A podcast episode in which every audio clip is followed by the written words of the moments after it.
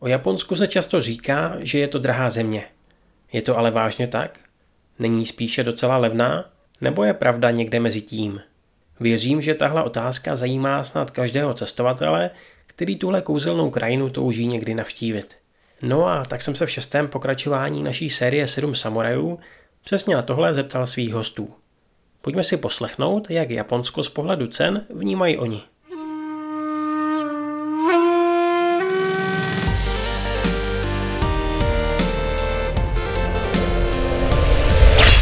Jako prvnímu dávám slovo Honzovi z Česko-japonského centra. Japonsko není určitě drahá země. Je to jeden z největších mýtů, který o ní koluje. Ano, najdou se zde věci, které jsou o něco málo dražší než u nás. Ale obecně vyjde pobyt v Japonsku několikanásobně levněji než třeba ve Francii. Samozřejmě nemůžeme srovnávat například s dovolenou v Chorvatsku pod stanem s vlastní stravou. Obecně se dá říci, že pobyt v Japonsku nemusí být drahý. I když se zde dá nechat spoustu peněz za zábavu nebo nákupy. Pokračuje Zíza. Na výpravu je Japonsko poměrně přístupná země. Ano, pro nás jsou drahé letenky, ale potom pohyb po Japonsku, ubytovat se tam někde, to už není nic drahého. Samozřejmě, záleží na tom, jak moc si to chcete užít, jak moc jste pohodlní. Každopádně, co se týče toho života v Japonsku, tak to už je horší. Eh, moc se to neví, ale v Japonsku je hodně lidí, co žije na prahu chudoby. Podle odhadů je v Japonsku z relativně chudých domácností asi 3,5 milionu dětí. To je zhruba každé šesté dítě ve věku do 17 let, což je poměrně dost. Jak to vidí Lucy z Japondílí? Tohle je trochu záludná otázka. Určitě Japonsko nepovažuji za tak extrémně drahou zemi jako někteří, kteří tam nikdy nebyli, ale za levný bych ho taky rozhodně neprohlásila. Hodnotit můžu jenom z pozice turisty. Jaký to je v porovnání s japonskýma platama, to nechám na jiný. Jako turista si každopádně můžete užít Japonsko poměrně loukostově, pokud se trochu zasnažíte. Ale to z něj podle mě nedělá levnou zemi. Ono je totiž v něčem dost drahý a v něčem zas překvapivě levný. Třeba doprava, to je šílená pálka. Konkrétně pak vlaky. Jako turista na to můžete vyzrát railpasem, který vám sice mega ušetří, ale i tak vás občas stojí stejně jako samotná letenka do Japonska. Věc, kterou naopak můžete sehnat dost levně, je nečekaně jídlo. Když víte, kam zajít, tak za cenu českého obědového meníčka jste často schopný i v Japonsku pořídit parádní oběd a z kvalitních surovin. Určitě ale nemá smysl zavrhnout výlet do Japonska jen kvůli tomu, že se bojíte, že to bude moc drahý. Ve výsledku je to totiž vlastně na vás. Za zvuku japonských cikát Petr Holý. Eh, Japonsko je země samozřejmě mnoha tváří a co se týče dopravy, tak doprava eh, si myslím, že je tu velmi drahá, nicméně eh, tento problém může být vyřešen pro turisty, kteří se rozhodnou do Japonska přijet, že si pořídí takzvaný JR Pass, což je vlastně taková jakoby, já nevím, jak se tomu řekne česky, jako abonentka nebo prostě eh, lístek, eh, zaplatíte určitou sumu a můžete cestovat po dobu sedmi, čtrnácti nebo eh, tří týdnů. A to je samozřejmě velmi výhodné. Jinak si myslím, že se v Japonsku dá vyjít. Mnohdy nejrůznější předměty, například oblečení, je to levnější určitě než v Čechách v daleko větším výběru, i když pozor na velikosti. Japonci jsou poněkud menší, než jsme my. Potom, co se týče jídla, eh, lze se to úplně v pohodě najíst. Eh, oni říkají vždycky eh, one coin, jako jedna mince, to znamená 500 jenů. Takže za 500 jenů se úplně v pohodě, v pohodě najíte, takže i tohle to je vyřešeno. Mnohé věci můžete koupit například v Hyakin.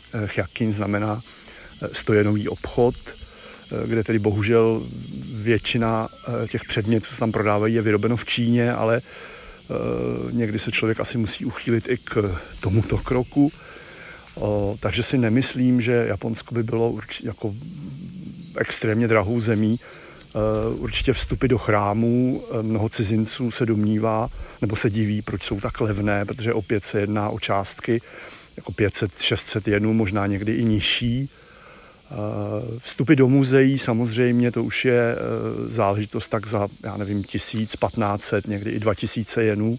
ale jako pokud člověk chce vidět kvalitní umění, kterého je tady stále dostatek, tak si myslím, že vůbec jako nevydá tolik peněz, aby viděl kvalitu.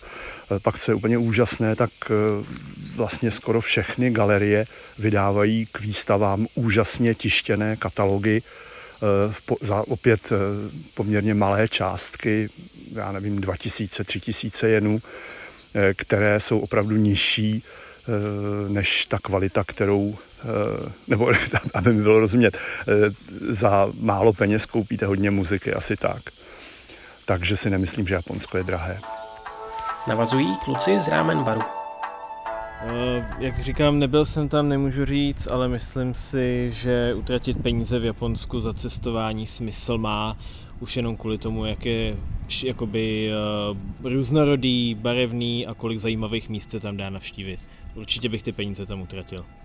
Peníze takhle na tu turistiku nebo i na život mám jenom z doslechu, a, ale co jsem slyšel, tak je to jedna z těch opravdu drahých zemí, ale to stejný byl Zéland, nebo je třeba Austrálie, Kanada, tak prostě člověk samozřejmě dokud byl mladý nebo v nějakém věku, tak tam cestoval, vydělával jejich měnu, pak to fungovalo, to se nám už asi úplně nepoštěstí s Japonskem, ale jak říká Honza, to stejný, určitě za to bude stát, ale, ale ano, určitě je to momentálně na český poměry drahá země. Zuzka a Michal neboli Mizubizu. Na život je Japonsko rozhodně dost drahá země. Já můžu uvést příklad nájmu ze svého studentského pobytu, kdy jsem v Tokiu za malý pokojík platila 20 tisíc korun měsíčně. Veřejná doprava, vlaky mezi městský jsou jako velice drahý a těmhle položkám vlastně nájmu a dopravy se člověk při životu nevyhne. Co je ale výhoda oproti západní Evropě, natož USA, je, že se dá venku levně najíst. Akorát je drahá zelenina a ovoce, No a k cestování můžete využít buď to vlastní dopravní prostředek, nebo JR eh, Pass, eventuálně jezdit stopem. No a eh, ubytko se dá zařídit tak levně, pokud si sebou vozíte nějaký domeček v podobě stanu, nebo zřídka, kdy se dá využít couchsurfing.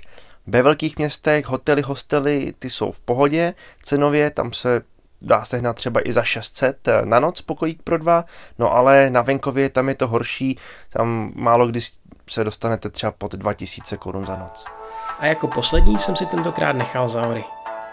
Tohle mám trochu zkreslené, protože když jsem jezdila do Japonska, tak jsem bydlela často u mých známých, takže to mi ušetřilo spoustu peněz.